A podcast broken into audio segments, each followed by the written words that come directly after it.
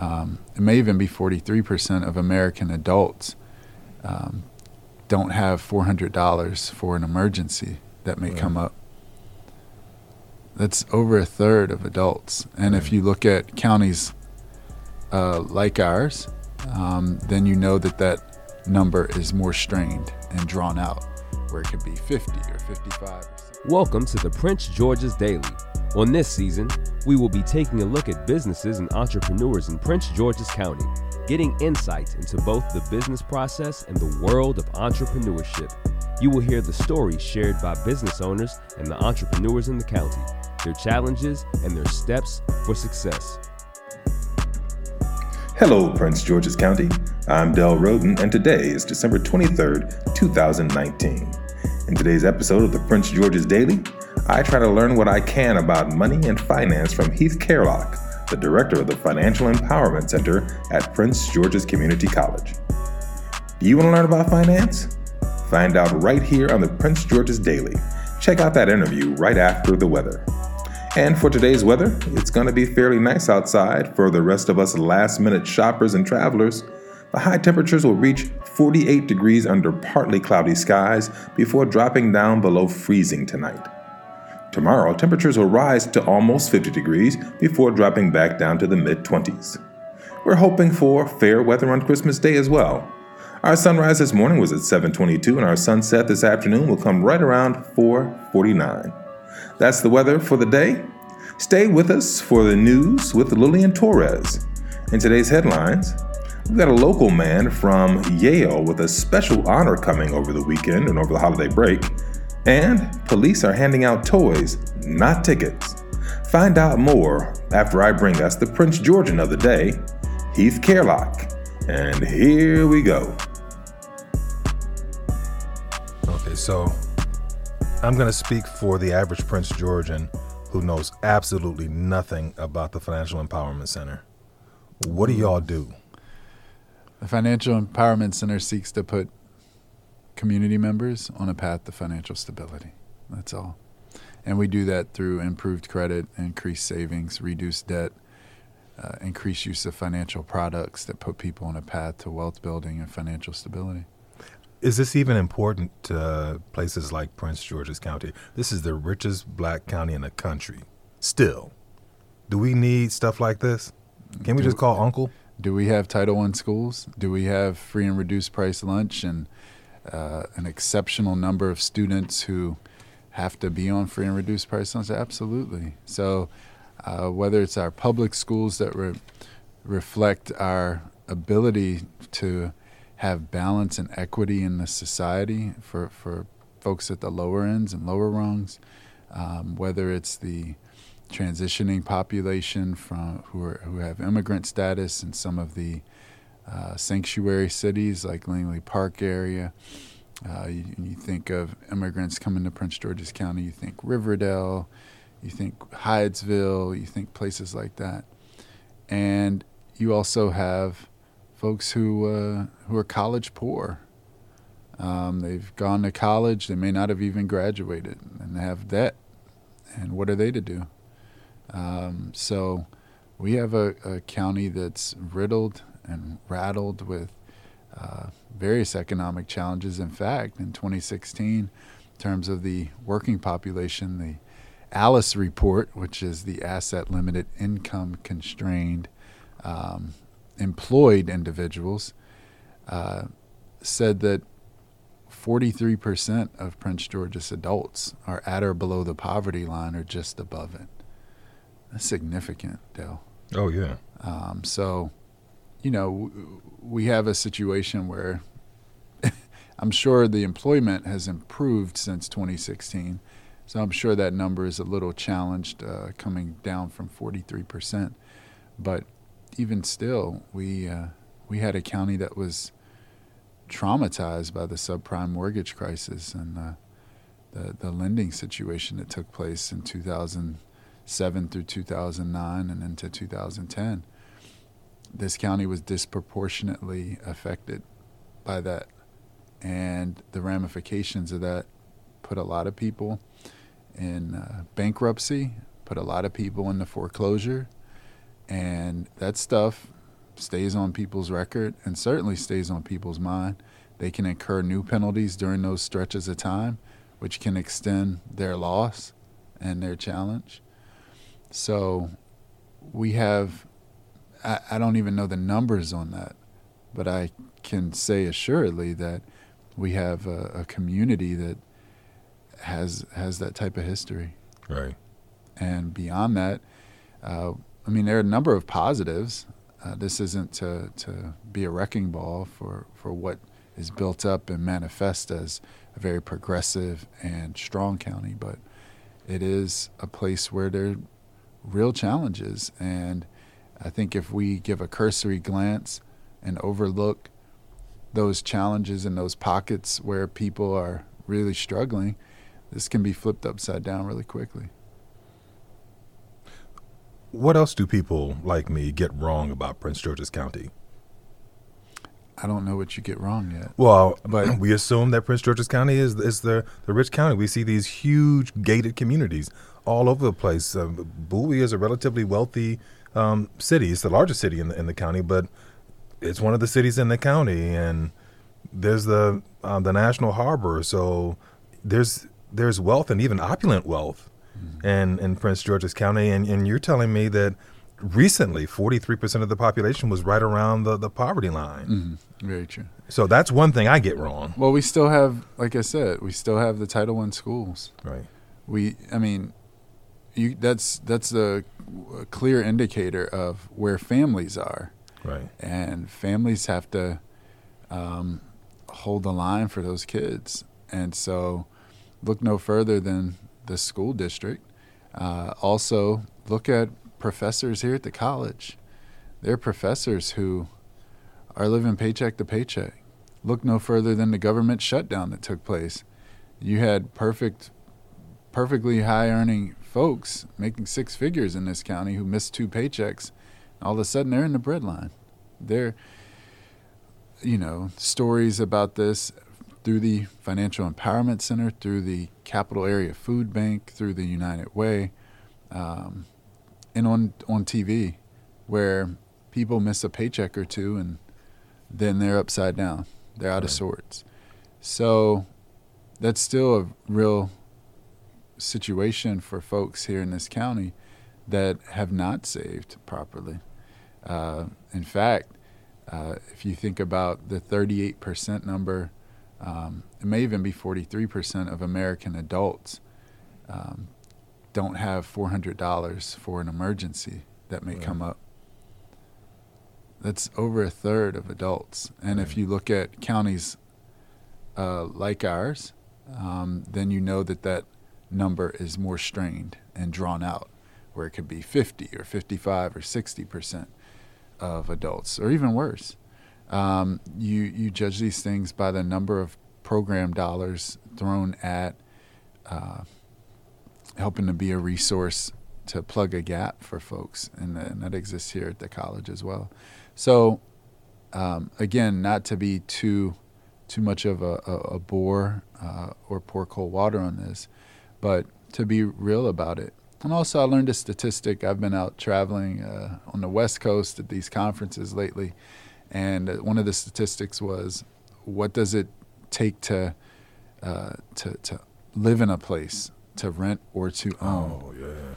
And so minimum wage across the country is, I think, in the fifteen dollar range, and to legitimately be comfortable in a living situation, your, your the housing part of your budget should not be greater than thirty percent Thirty percent.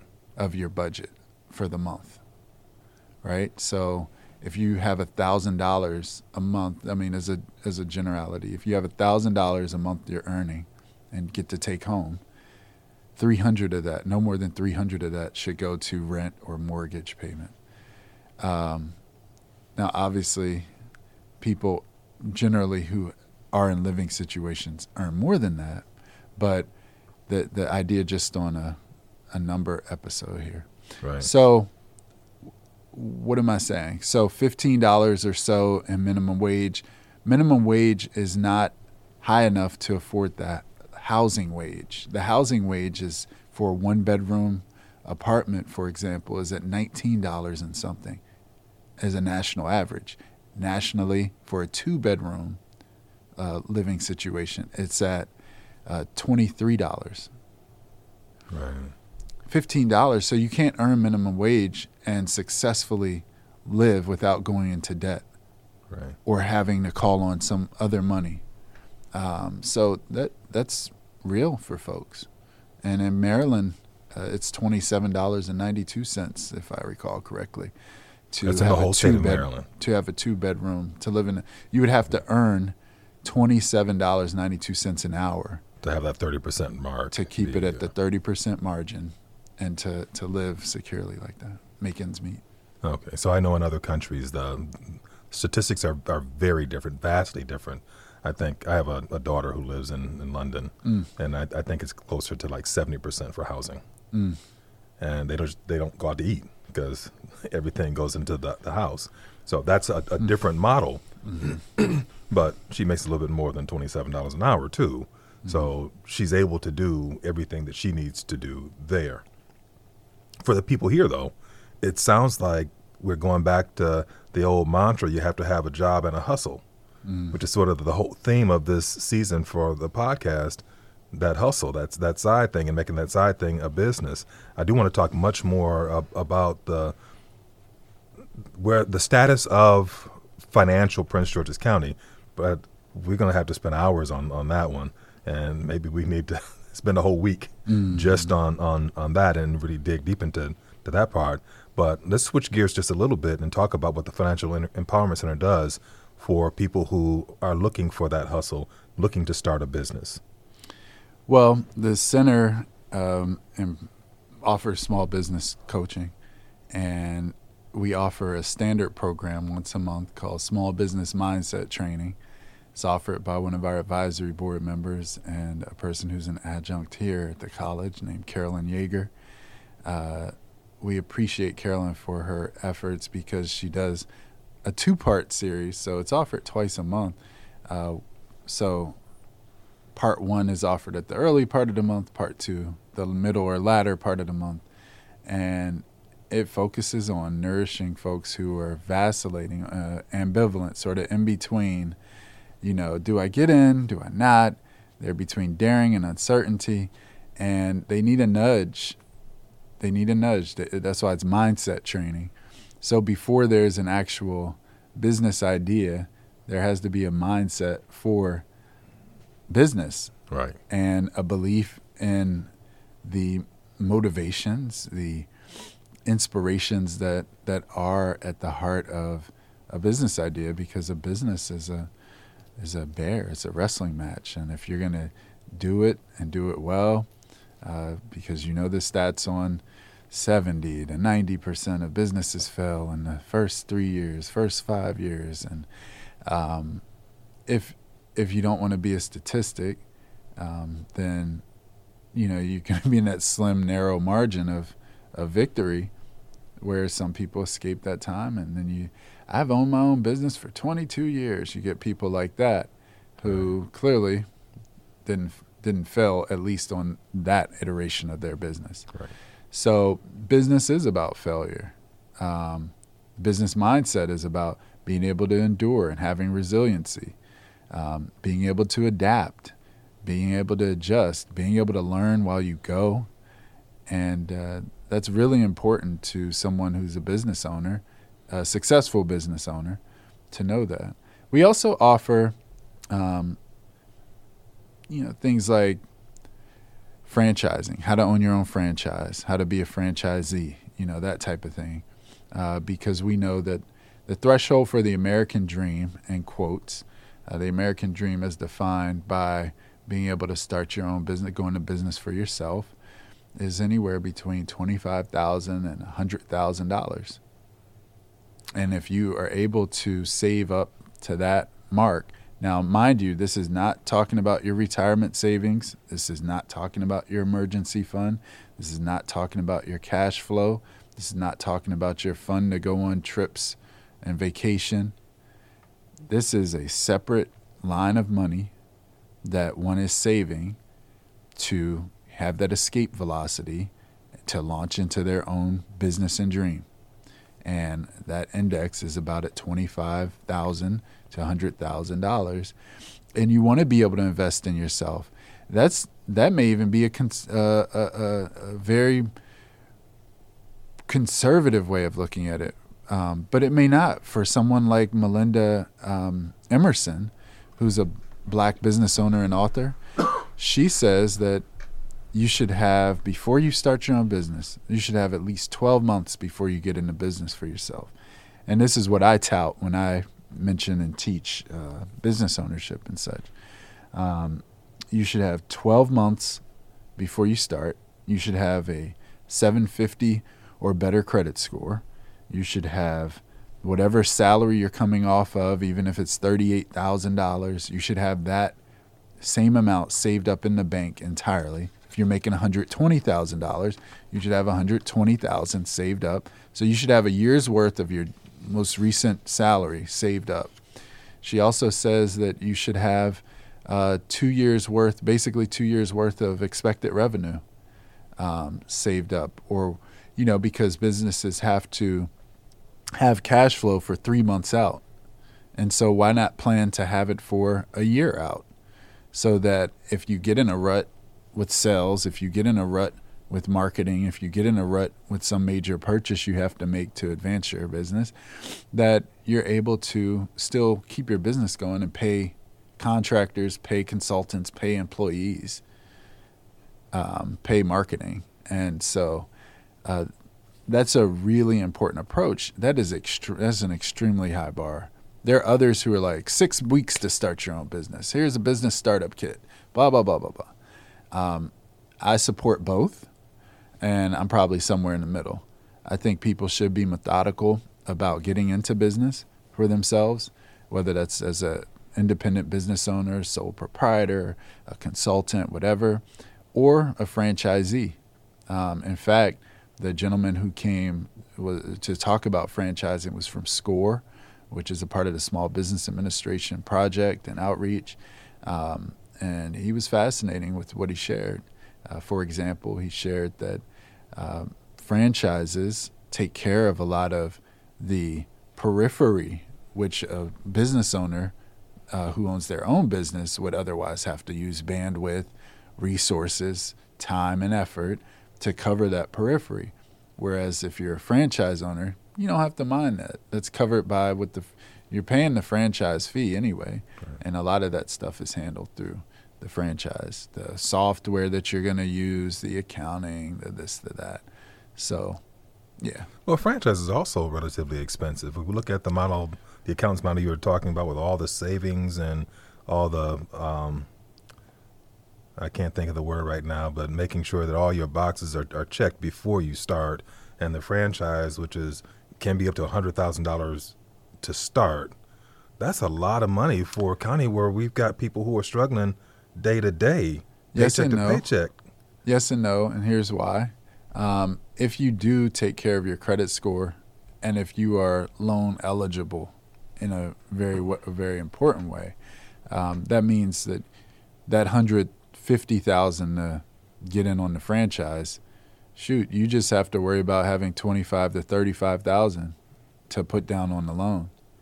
And that's why that threshold of the American dream is so important at that rate, because when you start talking loans to to to have for your business, if you have a certain amount of cash, then on hand then you can put in a down payment in that loan situation, just like a house, just like anything, a car, just like whatever.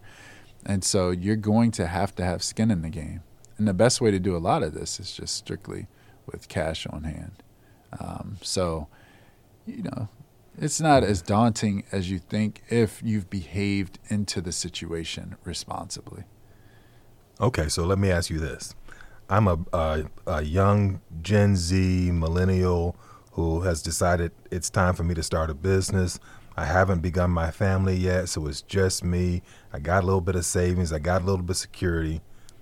How do I start, and how does the Financial Empowerment Center help me to start? So, we not only have the small business mindset training, not only certain workshops like franchising, how to own your own franchise, how to finance your own business. We also offer small business coaching directly, one on one. We do a diagnostic at the center. We help you look at all the different um, areas that you should focus on using a, a, tool called Live Plan, which will help you build your business model, write your business plan, and it'll fill in the blanks for you. Um, it's a really cool procedure and process, and it's all free. It's all free. Um, as other, long as I live in the county, I can just stop by your office. As long as you're in the region, as long as you come to the center, it's all free.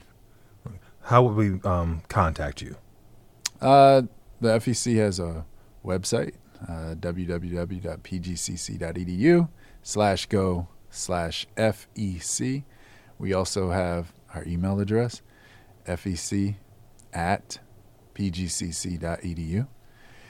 We also have Twitter and uh, Instagram, uh, and which is at FEC PGCC.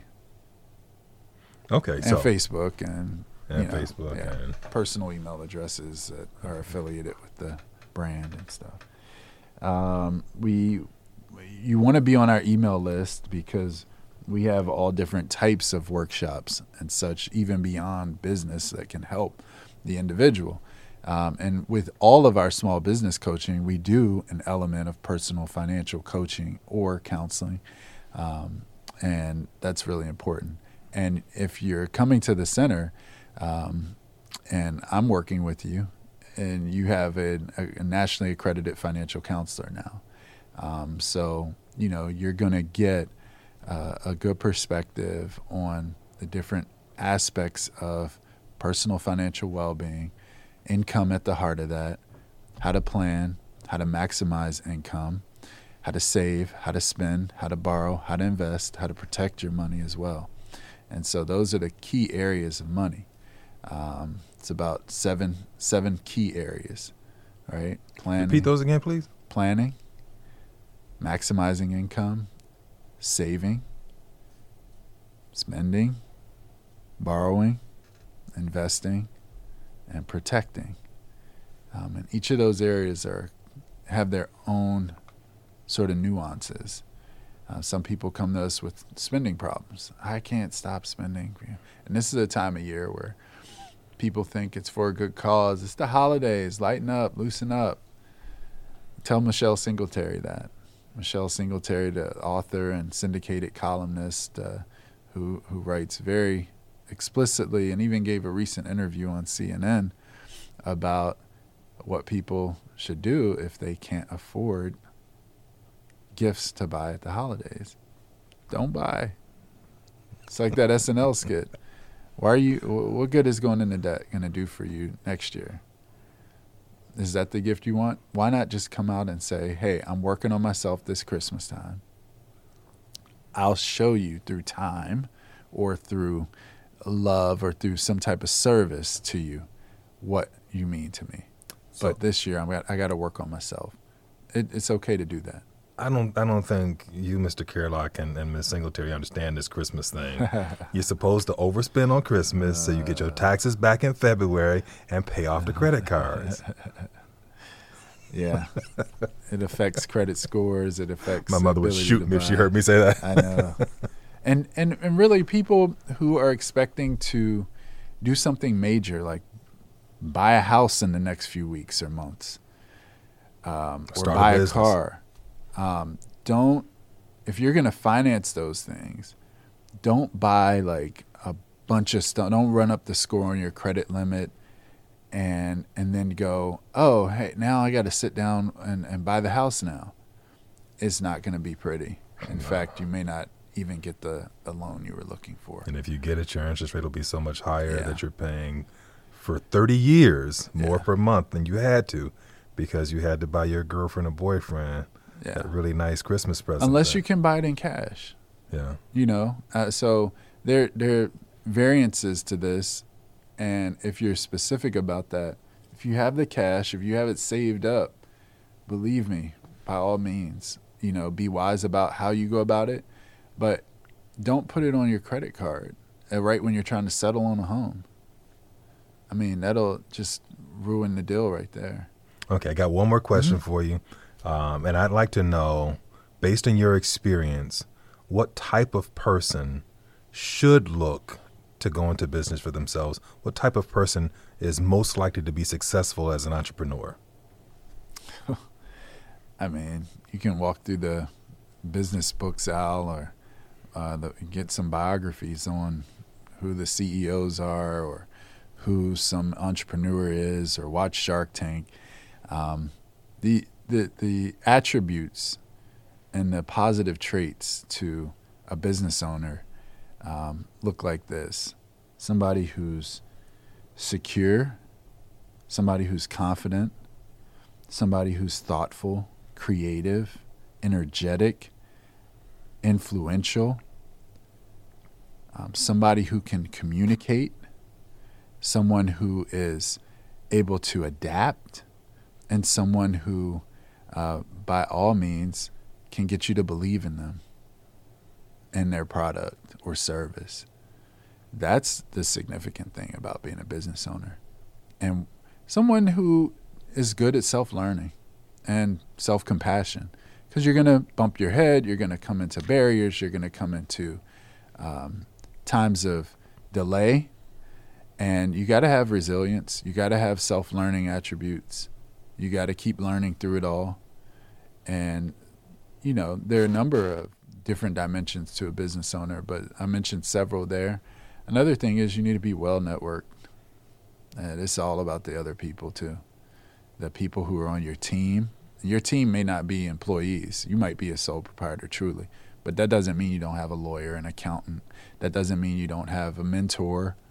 Having a business mentor, if you look at the gains on mentorship and the one to one, someone who doesn't have a mentor, someone who does, in the business space is special. Like the difference is is important. So, um, and and the ability to be coachable is uh, you know we we talk about sports a lot, but the fact is when you look at these shows and you see the Shark Tank and you see the feedback folks get, look at whether or not they're genuine in their humility um, when they're receiving feedback. That there's a lot of sort of because you know if you own a real business and it starts to become like a corporation or you develop you have a board or something like that even a nonprofit like you're going to have other voices chiming in like i'm not i don't feel comfortable with the, this direction we're headed in well maybe that person has to go or maybe you have to change as the actor the executive um, maybe you have to consider someone else's perspective for a change. Uh, and maybe it will pan out and you'll see that this person was right. So you have to be wise. And there's all these stats on, oh, the average CEO reads 22 books a day. I mean, a month. Right. 22 new books a month. Well, I'm not saying that you have to read 22 books a month. But you got to be a about reader. some? You, what about some? Uh, some assortment of articles, podcasts, books, um, speeches you were at, conferences, stuff like that. What about stringing that together and calling it knowledge and self learning and some new innovation, new innovative idea or space you're in? Um, that and and also, leader business leaders are are collaborative. You know you see it in, in music now and you've seen it for probably 20 years in music these collaborations. You know that's that's the way business is heading because with climate change with plastic being a problem with um, just different environmental challenges and uh, policy challenges um, we're going to need folks who really understand how to cooperate with one another, how to be influential amongst each other, and how to listen to each other. Okay. Mm. Well, I think that's all we, we can we can afford today, but we will certainly have you back. I really appreciate this. Um, once again, Heath Carlock from the Financial Empowerment Center at Prince George's Community College, and I'm Del Roden with the Prince George's Daily. Thank you, sir. That was good.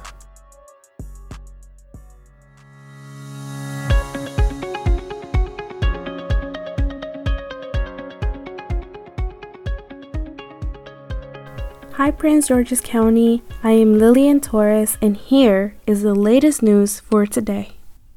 A man was shot and killed Saturday afternoon in Capitol Heights, Maryland, police said. Prince George's County Police responded to a reported shooting at the 5200 block of Marlboro Pike around 4:10 p.m.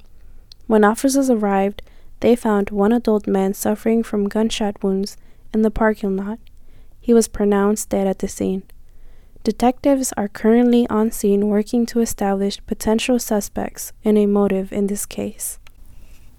Thousands of people waited in line starting as early as 3 a.m. as Prince George's County Police held its annual Toys for Tots distribution Saturday. Of course, the event included a visit from Santa, who pulled up in his squad car with knickknacks to give to kids who were waiting in line outside. Inside the building, what is usually a police gymnasium had been taken over by toys. Towers of dolls and balls, row after row of bikes, and giant columns of board games were just some of the toys on hand.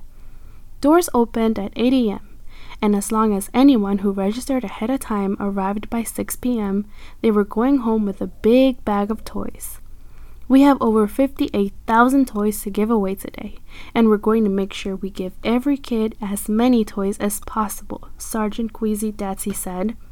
We'll make sure every kid today will go will have a toy, added Datsy. It's important because it's not about the gifts, it's about the effect of giving. Datsy also said events like this help police reach out to the community in a positive way and not just on someone's worst day. I see people that need, and knowing that a person in uniform is there to help them, not only in the bad times but also in the good times, he said. A local teenager who made history as the first African American student body president at Yale University is weeks away from being inducted into the Boys and Girls Clubs of Greater Washington's Hall of Fame. Kahlil Greene, 19, has a lot to be proud of as the 2019 year comes to an end.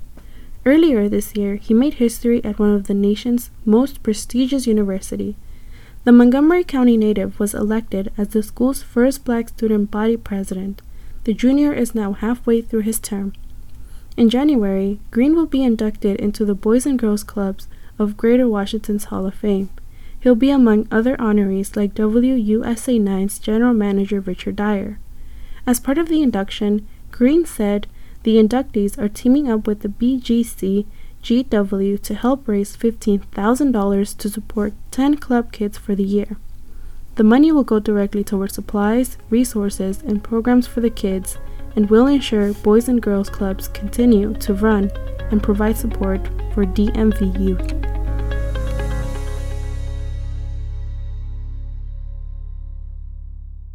This podcast is brought to you by Prince George's Community News and Prince George's Community College, celebrating over 60 years of offering the highest possible standards in college education for the county and the region. Visit us at pgcc.edu. The opinions expressed on the Prince George's Daily Podcast do not necessarily represent those of Prince George's Community College, its employees, or its affiliates.